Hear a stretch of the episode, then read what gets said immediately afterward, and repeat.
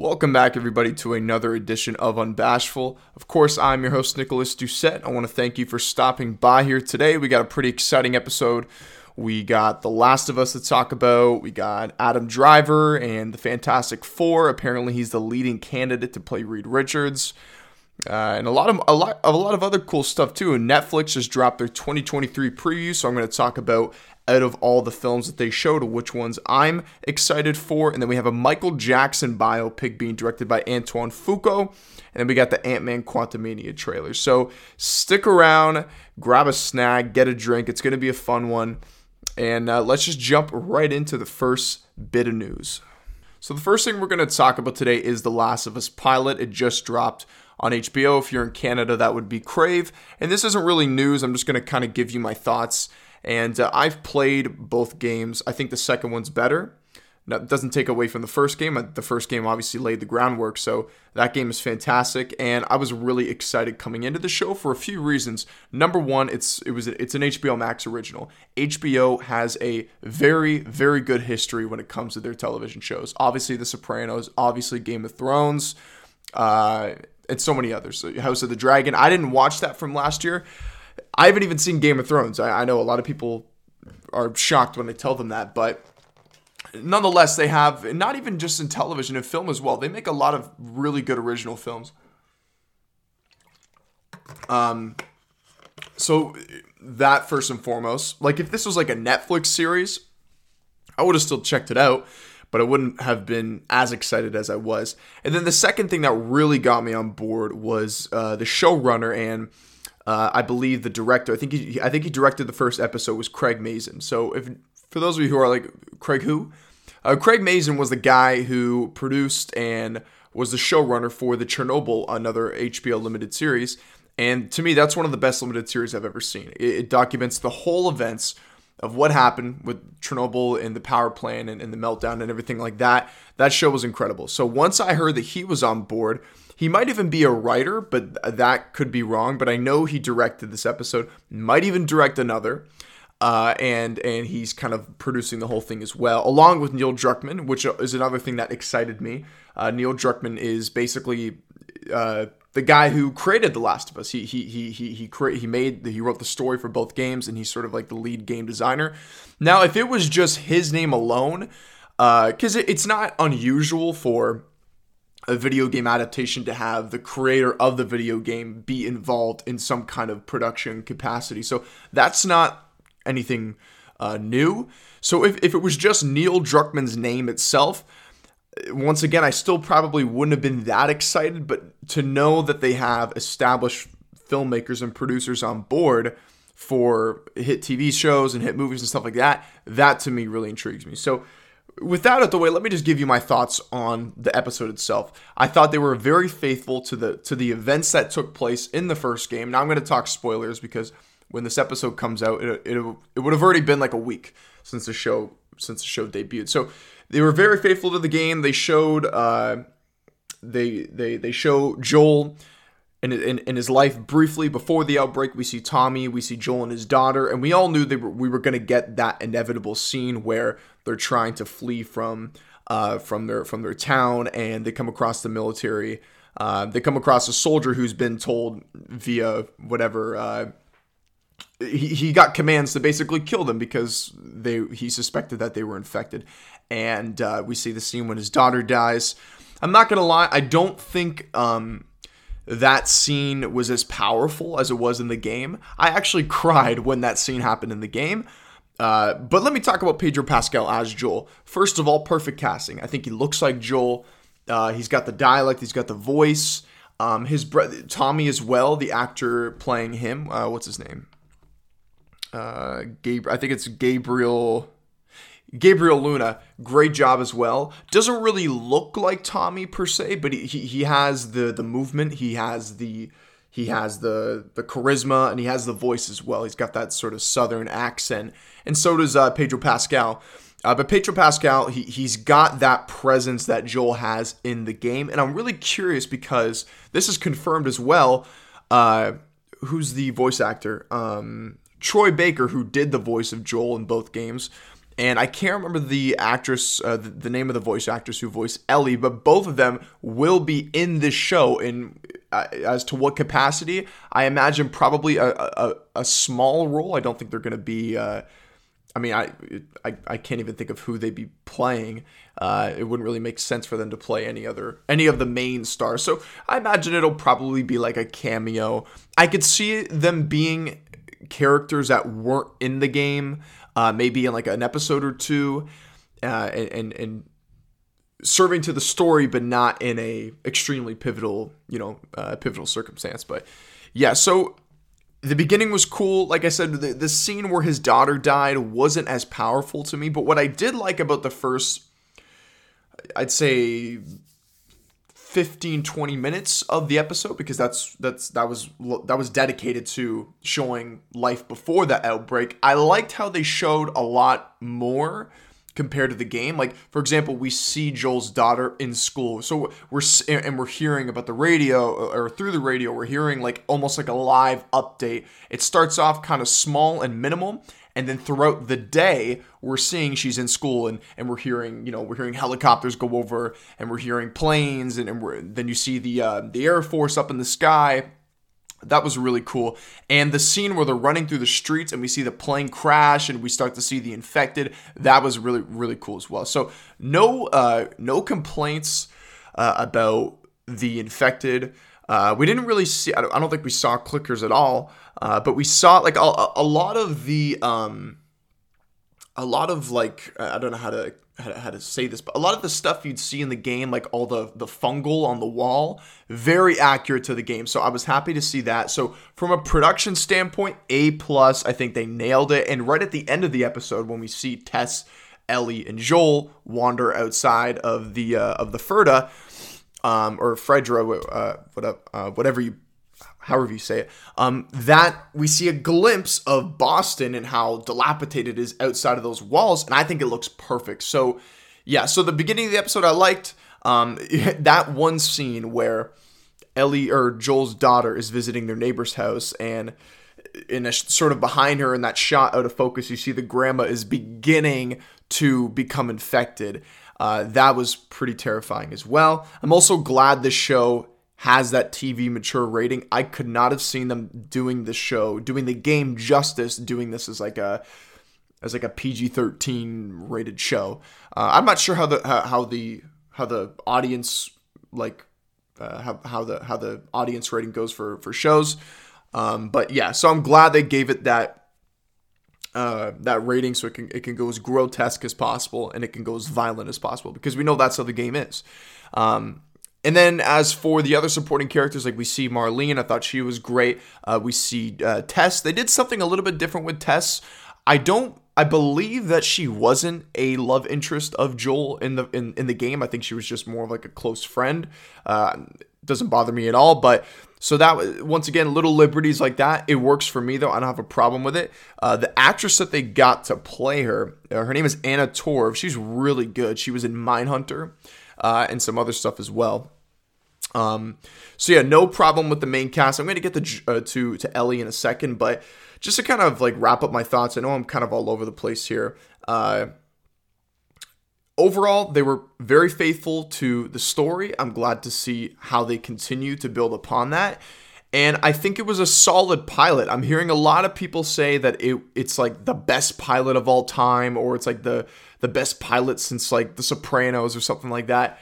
Uh, or maybe The Sopranos was a bad example, but I'm just I'm hearing a lot of like very very high praise and like very very high a very high bar, uh, so to speak. I I don't think it was the best pilot of all time, um, but I think it was a really nice beginning to this 10 episode arc that we're gonna see, and I'm excited to see more. I'm, I'm I, I think these I think the show will actually get better I mean that's the goal. I think that I think the each episode will be better than than the last. Um, just to not to go on a side note, but I actually just started watching Severance. I've had so many people tell me to uh, to watch this show. Uh, one friend of mine specifically, uh, you know who you are. He has been telling me to watch Severance for like over a year now, and I've I've I've, I've seen the uh, I've seen the conversation. I've seen the the uh, the praise for it, and obviously it won two Emmys. it either won two Emmys or it got nominated for two Emmys. I can't quite remember. Um, but I started that, and I'll be honest, the pilot to that show I think was better uh, than this. Um, but not that it's that doesn't really matter. But yeah, I'll talk about Severance another time once I'm actually done it because it's only nine episodes, so I, am on episode three now. I'll talk about that show in more detail when I finish it, but really strong start for that show as well. But um, yeah, overall, I, I, give it like an eight out of ten. I thought it, I thought it was a solid pilot. Um, not the best thing I've ever seen, but really really good. No problem with the casting. Um, oh, actually, uh, let me uh, finish off with talking about Ellie. So we don't see very much of her in this episode, which I I mean I'm, I'm sure that was the intention. You want to really establish our main lead for for this for this season, which is going to be Joel. Uh, so that makes sense that we didn't see her very much.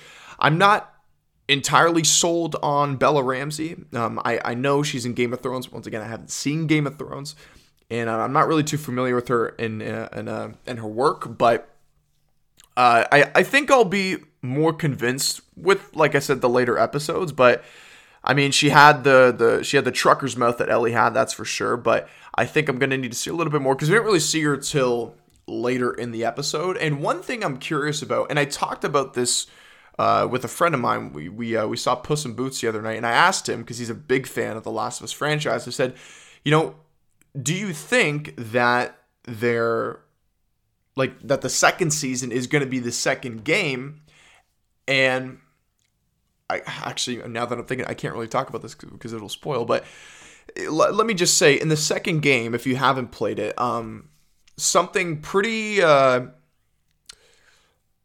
something pretty crazy happens in the beginning of the game, and it would be pretty bold to do that right on the second season.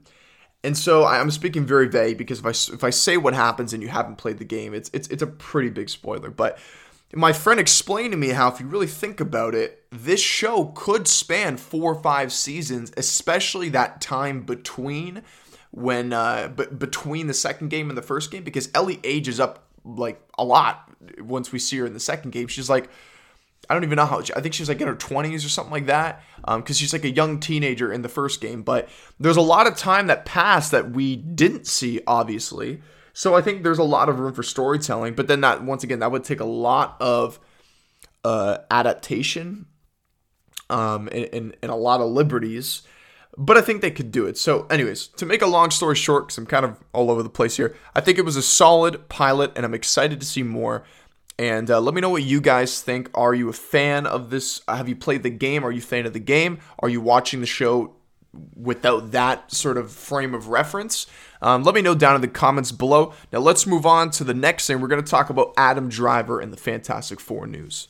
Alrighty, so we got the Fantastic Four. Now, this film has been in active development for years, uh, and I think it's going to start shooting either at the end of this year or the beginning of 2024. But if it's slated for 2025, I could definitely see this film going into production uh, by the end of this year. Now, me personally, uh, I don't think that they have the cast uh, completely, but I do think they have Reed Richards. And that leads us into this uh, into this news we got here about Adam Driver. Now, over it's over the past, I'd say, two years, we've heard so many names in the in the rumor mill, in the scooper mill of actors that are that are in final negotiations to play Reed Richards. We've heard I've heard some crazy ones. Obviously John Krasinski, but besides that, uh, the guy from Lucifer has been has been rumored to play Penn Badgley from You, uh, and I actually thought that was that was a pretty good pick to be quite honest, especially if you want to cast young and have this actor be around for a three, four, five film franchise. That would make sense to me. Uh, you've had who else? Um, uh, the actor from Andor, uh, the Star Wars show. I'm not a Star Wars fan, but uh, his name has been in the in the in the rumor mill as well. I'm trying to think about who else. Um, yeah, the, the, there's there's been a lot. Oh, uh, the actor who plays Rick uh, in in The Walking Dead. His name has gone has gone around in the rumor mill.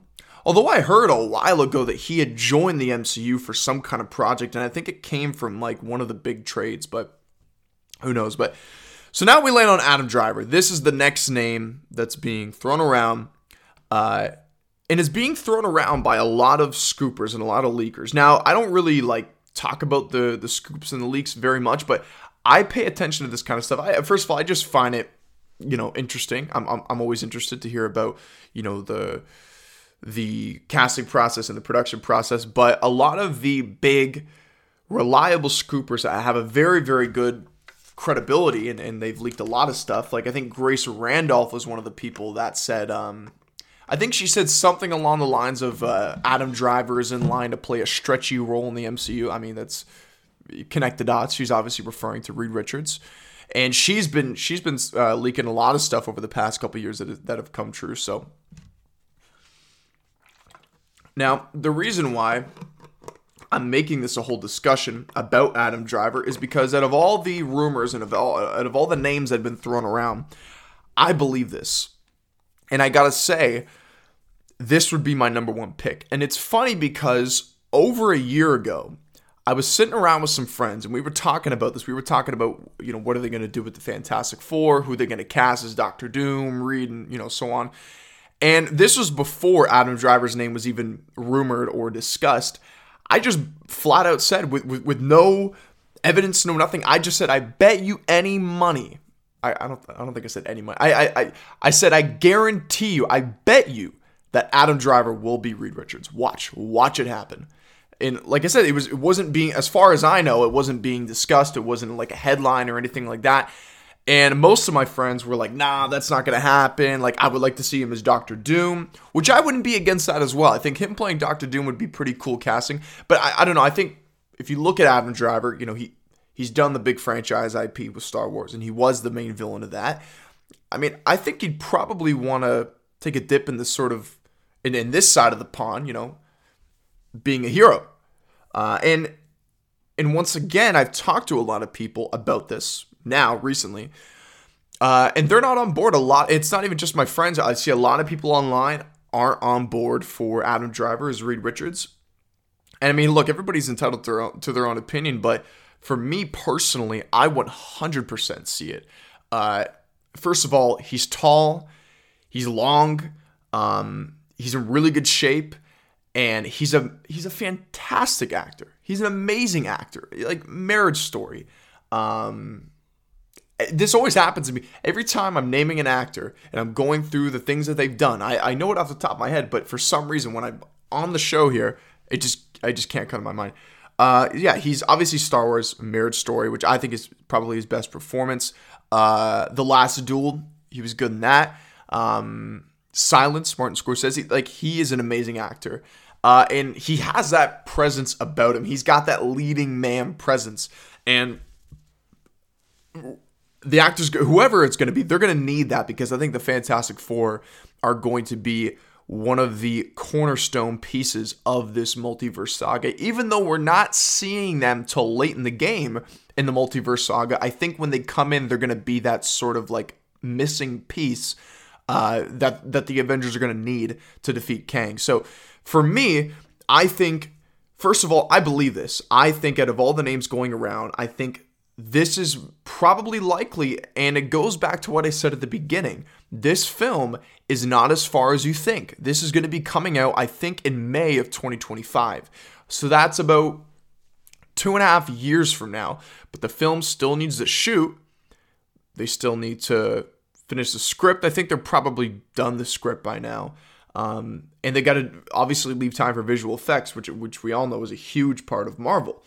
So for for us as an audience member, we we're it feels like a long time because we're waiting over two years, but for Marvel themselves, like they got to get the ball rolling. So, you know, I said in the beginning, I don't think they have the full cast, but I think they might have some of them. Like they might have Sue Storm, they might have Ben Grimm, uh, the thing. Um, they might have Doctor Doom. And I think now they, well, now I just went through all. So they might, have, who knows? They might have all of them. But I do believe that this fantastic, this newest rumor about Adam Driver is true. And I got to say, this would be my number one pick. And to, to kind of go back to the one name everybody still talks about, John Krasinski, you know, it, if we find out tomorrow that he's Reed Richards, I would I would be happy. I I, I would celebrate it.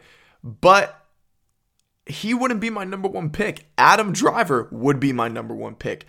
If you watch, um, and I think part of the reason why a lot of people can't see it is for two reasons. Obviously, Star Wars. Um, the audience now recognize, well, some audience members recognize him as a villain. Um, that's why I encourage you to watch some of these other films like Marriage Story when he's playing a, a more relatable character, a good a good uh, person. He's in that new film White Noise, which I haven't watched yet. Um, so so that so that's one reason why I don't think a lot of people can see it. Number one or number two, uh, I think it's simply because of his hair. Um, we've never really seen him in short hair, and if you kind of use your imagination for a second, you picture him with that short, slick back pompadour cut with the gray sideburns.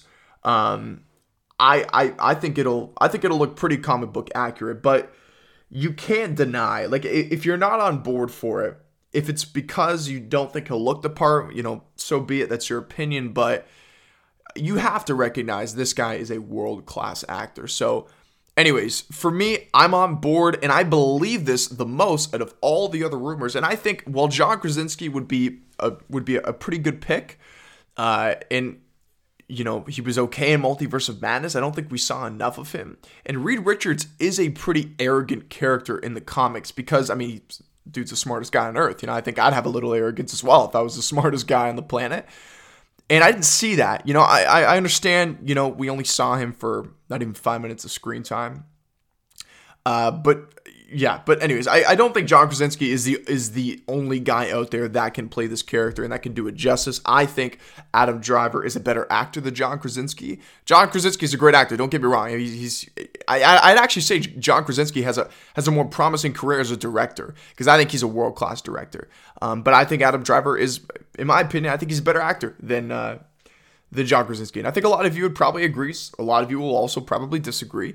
Um, and to me, I, I don't know. I, I, I, like I said, I'm using my imagination. I'm, I'm, I'm, thinking about how he would look with that haircut, with the suit on, and to me, I just think it's, I just think it's perfect. But yeah, so let me know what you guys think down in the comments below. Are you on board for Adam Driver? Uh, and if you're not, let me know as well. So let's move on to the next topic of discussion. That's going to be about Netflix. So Netflix just dropped their little uh, 2023 preview. Um, of course, there's going to be tons of movies that they're that they're going to be dropping this year, but they sort of showcase the ones that I guess that they're the most confident in. And uh, some of them look pretty appealing. Some of them I have zero interest in, but let's just run through the ones that they uh, that they showed here. Uh, actually, I think I got it on my phone, and it was pretty similar to last year. They did the same thing. They had a trailer, um, and it was just showing like 10 seconds or so from each film, and then they gave like 15 seconds for like their their highlights. Um, so this year in this trailer, uh, they showed You People, Your Place or Mine, Luther the Fallen Son, Murder Mystery 2, The Mother, Extraction 2, They Clone Tyrone, Heart of Stone, Lift, Damsel, Pain Hustlers, The Killer, A Family Affair, Leo, Leaving the World Behind, and Rebel Moon. So yeah, um, I, I've talked about Netflix before I think they very much prioritize their library and the volume of content they have in the library. So quality over or quantity over quality seems to be their uh, their business strategy right now, and I'm just not a fan of that. Uh, I just think it, it just it just results in a lot of mediocre content, and then through through that, like one in every twenty, there will be like a like a really good uh, really good film that you know was like like The Irishman or uh, Marriage Story, a film like that. And obviously, like Netflix has they've had some Academy Awards, they've had some Academy recognition, but for every really good Netflix film, there was like twenty or thirty just just kind of meh movies in, in between. You know what I mean? So. Um, yeah, the, the movies that I'm not really to talk about on this list are uh, well, here, instead of talking about the movies I'm not going to focus on, I'm just going to give you my three most anticipated. Uh, so, starting at number three, we got Extraction 2. Uh, Extraction 2 is a pretty surface level story. It's quite literally an extraction. We're seeing a high skilled soldier uh, go in and rescue a target. Pretty much the same thing we're probably going to see here. Uh, now, this trailer seems to show that we're going to be in the snow. We're going to be uh, maybe back in the Middle East again. It could be a it could be a globe trotting adventure. Um, but I was a big fan of it, and it's it's just it's just like Sean Chandler puts it best. I call them popcorn movies, but he calls them Taco Bell movies, and I actually think I prefer that analogy. Uh, it's it's just very much easy consumption. You just you get in, you get out. You turn your brain off. You're not looking for this Shakespearean, thought provoking uh, piece that's going to reinvent the wheel. Uh, it's just a fun action movie, and I was pleasantly surprised with this. I, I, I'm pretty sure that this is another kind of David Leitch director, a guy that has worked in the stunt industry. I think he was a, I think he was a second unit director, the director of the Extraction film.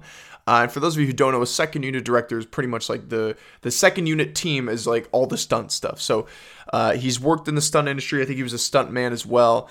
Uh, and now, of course, he's coming back to direct Extraction. And I think he actually directed the stunt work in the John Wick, at least the first John Wick film, but I could be wrong.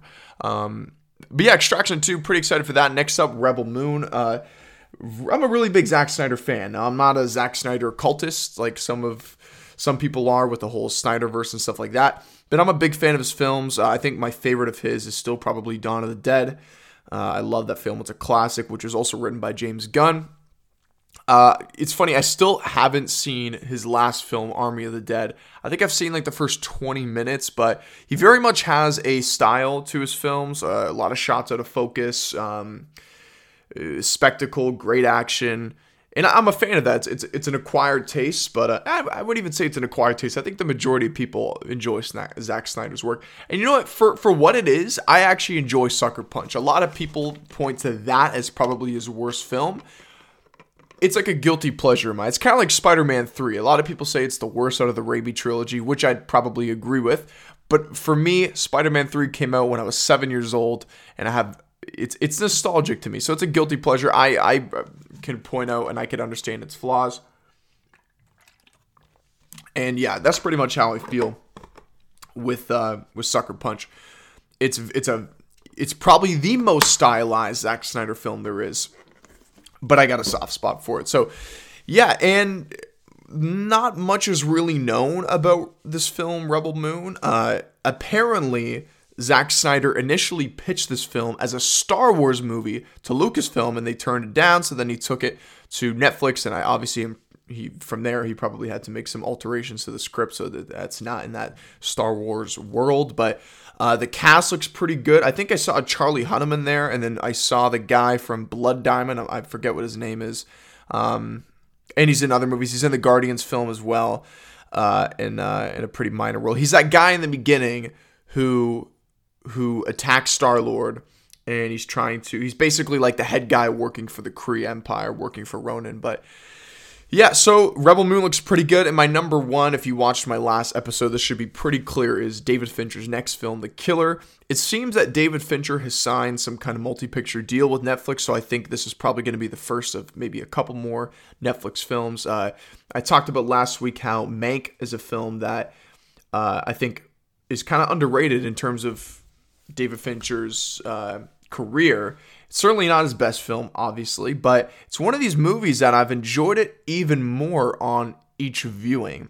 Uh, I didn't really understand it that much because I hadn't seen Citizen Kane and I didn't really know who Herman Mankiewicz was. But, anyways, I'm, I'm getting off track.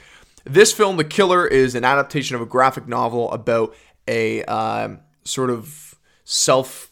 Uh, it's, it's about a, it's about a. I'm stuttering here.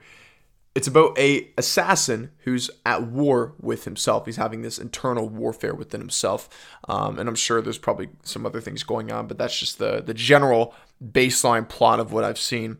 And uh, it's got uh, what's his name in the lead role.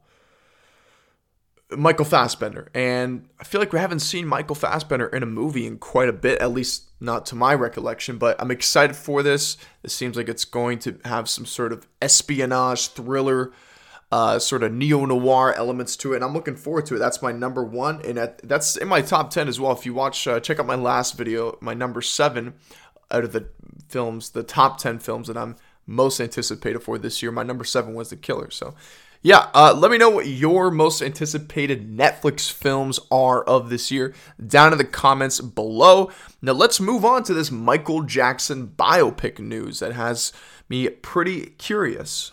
All right, so we have another biopic at our hands coming very soon, uh, and it's going to be about the life of Michael Jackson. So, for me, uh, just to give you my personal, uh, you know, thoughts on Michael Jackson himself, I didn't really grow up listening to his music. Um, I think, I mean, I was born in the year 2000, so it was he was obviously still alive at that point, but I think it was it was it was a lot further on from from his peak, I guess, so to speak, from like Thriller and, and stuff like that from the 80s. Uh, I mean, see, even then I could be wrong because I don't even really know when his peak would be because I just I, am not really a big fan of his uh, personally for me, but I obviously recognize that he's one of the biggest icons of all time, uh, just as a as a showman. Um, he's obviously universally recognized. Everybody knows who he is, just like kind of like Elvis. And uh, it, it, makes sense. You know, it was only a matter of time before they made a biopic about him. Now, him specifically, I didn't really follow his career. I didn't really watch or uh, or listen to his music, but I did hear throughout my life all the controversial stuff that I'm sure a lot of you have probably heard as well. So what I'm looking for in a biopic like this, now it's obviously it's up to debate what what's true and what isn't. I'm not here to to uh, to sort of debate that or speculate on that. But whatever the truth is about what happened in his life, I hope that this, whatever this biopic is going to be and how they're going to tell the story about his life, I hope it's honest, right? And that's obviously the, the main priority of a biopic. You want to, you're telling the story of, of, of real events. You want to make sure they're, they're as historically accurate as possible. So I hope that's no different here. And I'm sure it will be because Antoine Fuqua is going to be directing this. Now, Who's Antoine Fuqua? Well, he directed one of my favorite films of all time, Training Day. He's directed Southpaw, The Guilty, uh, and a lot of other films like some of the Equalizer films. But for me, The Guilty, I just talked about how Netflix, you know, in my opinion, I feel like they they uh, they prioritize the amount of projects they have in the library over the quality of them. But in that library, The Guilty for me is is is is a film that I think is pretty good, which is also directed obviously by Antoine Fuqua, and it's got Jake Gyllenhaal who's also in uh, Southpaw. It's basically about a first responder, and it all takes place basically in one location. It's a really good movie. It came out in 2020, uh, and uh, Jake Gyllenhaal said that they literally shot that film in like 11 days. So pretty cool. Check it out. Um, but he's going to be directing this, and that's really what's even compelling me to talk about this because there's a lot of news that that I hear about every day about you know the movie uh, and television world. But if I'm not interested, I'm not going to talk about it, obviously, because you you'll just be able to see the lack of interest in in how I explain myself. But the reason why I wanted to talk about this was not so much about Michael Jackson, because like I said, I don't really even. Uh, I don't consider myself a fan. I, I didn't even really grow up with him, but I know who he is, obviously. For me, it's the talent behind the camera that intrigues me and why it should intrigue a lot of you because not only is Antoine Fuqua directing this, uh, the guy who produced it, or the guy who produced uh, Bohemian Rhapsody, which is another really, really good biopic, one of my favorites, uh, Graham King is going to be uh, producing this film. So let me actually read you the article from uh, the direct or the deadline, excuse me, the de- deadline, not the deadline. Um, Antoine Fuqua is set to direct Michael a Lionsgate drama telling the complex life story, a complex for sure. Uh, life story of the iconic singer Michael Jackson. A script is in by John Logan, and the film will be produced by Graham King, who turned the Freddie Mercury Queen story into the blockbuster picture nominated Bohemian Rhapsody. GK Films will produce alongside the co-executors of Jackson's estate, John Branca and John McClain. So, yeah, so it seems like they got a script done, and uh, it seems like the film's going to be shooting pretty soon. But to my knowledge, there's no actor yet, and obviously that's going to be a big discussion. You know, who's going to play Elvis or uh, Elvis? Who's going to play Michael Jackson?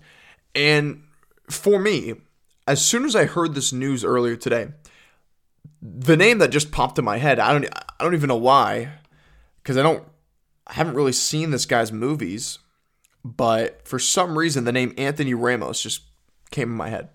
Uh And for those of you who don't know who that is, he was in that musical film In the Heights, which apparently is really good.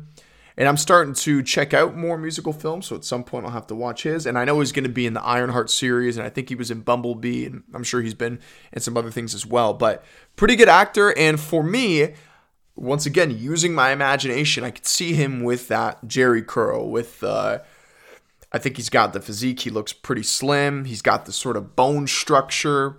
Um, he's got the features that Michael Jackson had.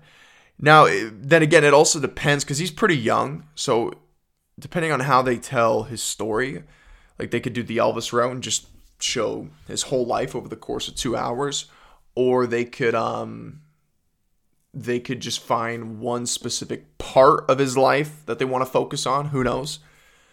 I imagine that they'll probably tell the course of his life through multiple years. Because as I mentioned, there's a lot of controversial shit I've heard about him, as I'm sure a lot of you have. Uh, and obviously, he's had a lot of successes in his career. So I, I imagine they'll probably go the Elvis route and document most of his career. Uh, so yeah. But overall, another biopic. I'm a sucker for biopics. Uh, the next one here, the next big one, is going to be about Michael Jackson. And uh, are you excited for this? Are you a Michael Jackson fan? Let me know down in the comments below. And are you excited for uh, the fact that they got Antoine Fuqua directing? I am. I think it's a really good choice. Uh, let me know down in the comments below. And let's wrap up today's episode by talking quickly about the Ant Man and the Wasp Quantumania trailer. All right, so the new Ant Man trailer dropped. It's been about a week, and uh, they're starting. Marvel's starting to ramp up their marketing. They're starting to fall back into this habit of, I think, showing too much. Uh, and yeah, I, I really enjoyed the new trailer for Quantumania, but I think it showed a, I think it showed way too much. In fact, I think we saw the ending several times in the trailer. Obviously, that final fight going on with Scott, that very much looked like it was the ending of the film, or at least in the the the the climax of the film. Um, and obviously, I want to see Kang, but I think that the whole idea of establishing this character, because we know he's going to be the main uh, antagonist of the multiverse saga, we we if we see him too much in these trailers, because what what I I got a funny feeling what's to happen in Quantumania is similar to what happened. I'm I was trying to I was thinking about this earlier. Um, I forget what Marvel movie it was. Well, okay, anyways, um what I think might be happening is that I think the reason why they might be showing so much of Kang in the trailer is because when the film comes out, we're going to see that he's not in the movie as much as we think.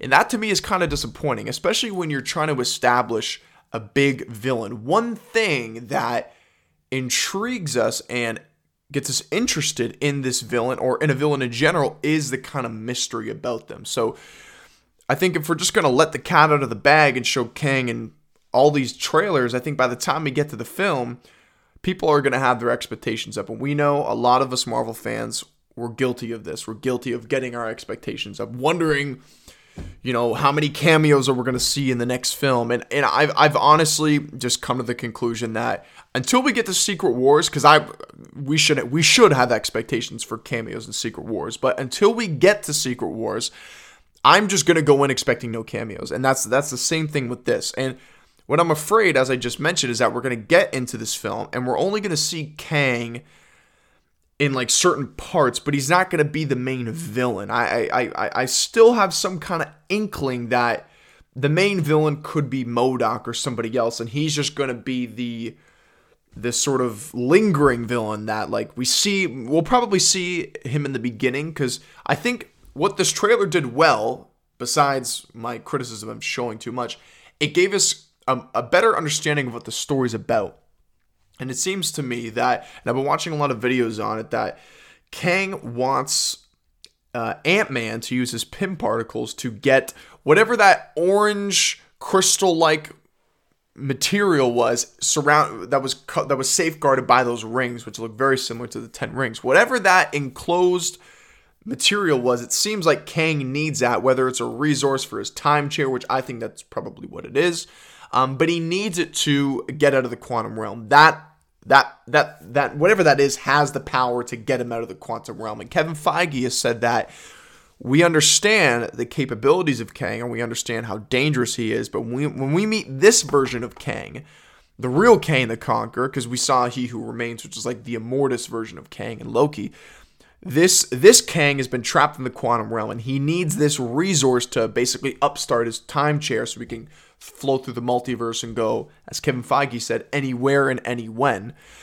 And I've been watching videos and doing my research. What a lot of people are speculating is that that that orange thing that was that was surrounded by those floating rings that we see in the trailer that was called the forever crystal which in the comics is is a is like the resource that kang uses uh, i think to I, I think for his time chair so yeah that so that i think is probably what's happening and it seems like kang made a uh, made a bid to give scott more time back with his daughter and cassie because obviously he lost a lot of time i mean endgame happened and he was stuck in the quantum realm for five years. He missed five long years that he could have seen his daughter grow up and been with her. And obviously, he's he's been in prison, so he he hasn't really had a lot of time with Cassie. So it seems that Scott makes this deal, and then inevitably it goes wrong. Um, and yeah, so it was nice to see more Kang, obviously, but like you know, the greedy side of me wants wants more Kang, wants as much Kang as possible, but the other part of me wants to just wait and get all of that in the movie rather than see it in the trailer. And now we're getting these new TV spots, and now there's like another trailer that dropped. Uh, it was like a 3D trailer called Home. We saw even more Kang in that. So I hope they kind of chill out a bit uh, and don't do like the multiverse of madness route and literally show us basically all the members of the Illuminati with the exception of John Krasinski. But I think we all knew that was going to happen anyways. So I hope they chill out. I hope they don't show too much. Now, obviously, I can just simply not watch them, uh, but I shouldn't have to do that, right? The whole the, the reason why they're putting all this effort into the marketing is so we could see it. So I shouldn't have to just suppress myself from watching the trailers just because I don't want to get spoiled, right? I think I don't know what happened. Like Marvel didn't used to do this. They used to do the opposite. They used to mislead us, right? I mean, look at the Infinity War trailer, right? that that iconic scene with Cap and and and, and Black Panther and the Dora Milaje and Black Widow and, and Hulk running towards the camera, but Hulk was never there. So they did the, they obviously did that with Endgame uh, in quite a few shots. So I don't know why all of a sudden they're now just feeling the urge to, sh- you know, give us the give us all the the details before the film comes out and show us the ending. It's like, why? You know, why is this suddenly something you're doing? Why can't you just let us speculate that if anything that that this part of YouTube, like people like me, people like Sean Chandler, people like John Campea. not that I'm including myself because I'm not on their level, obviously. I'm I'm a tiny, tiny little podcaster compared to them, but this sort of community of YouTube uh, people that just love to talk comic book stuff. This is a form of marketing. This is an this is a this is free marketing for Marvel. So uh, people are going to cover this stuff regardless. But the, you know, having that mystery is going to propel a lot of people to make these discussional videos trying to speculate on who this could be. So if you let the cat out of the bag before the film comes out, well, we're all going to know the answers. So yeah, but anyways, overall, I'm still this doesn't take away my hype. I'm still very much uh, invested in this movie. I think it's going to be great, and I think it's going to be the perfect film to kick off Phase 5. But let me know what you guys think down in the comments below. Do you agree with me? Am I being a little harsh? Am I being uh, over dramatic? Or do you agree? Do you think that they are showing too much in the trailers? Let me know down in the comments below. But guys, I think that's going to wrap up today's episode. A little bit shorter than normal.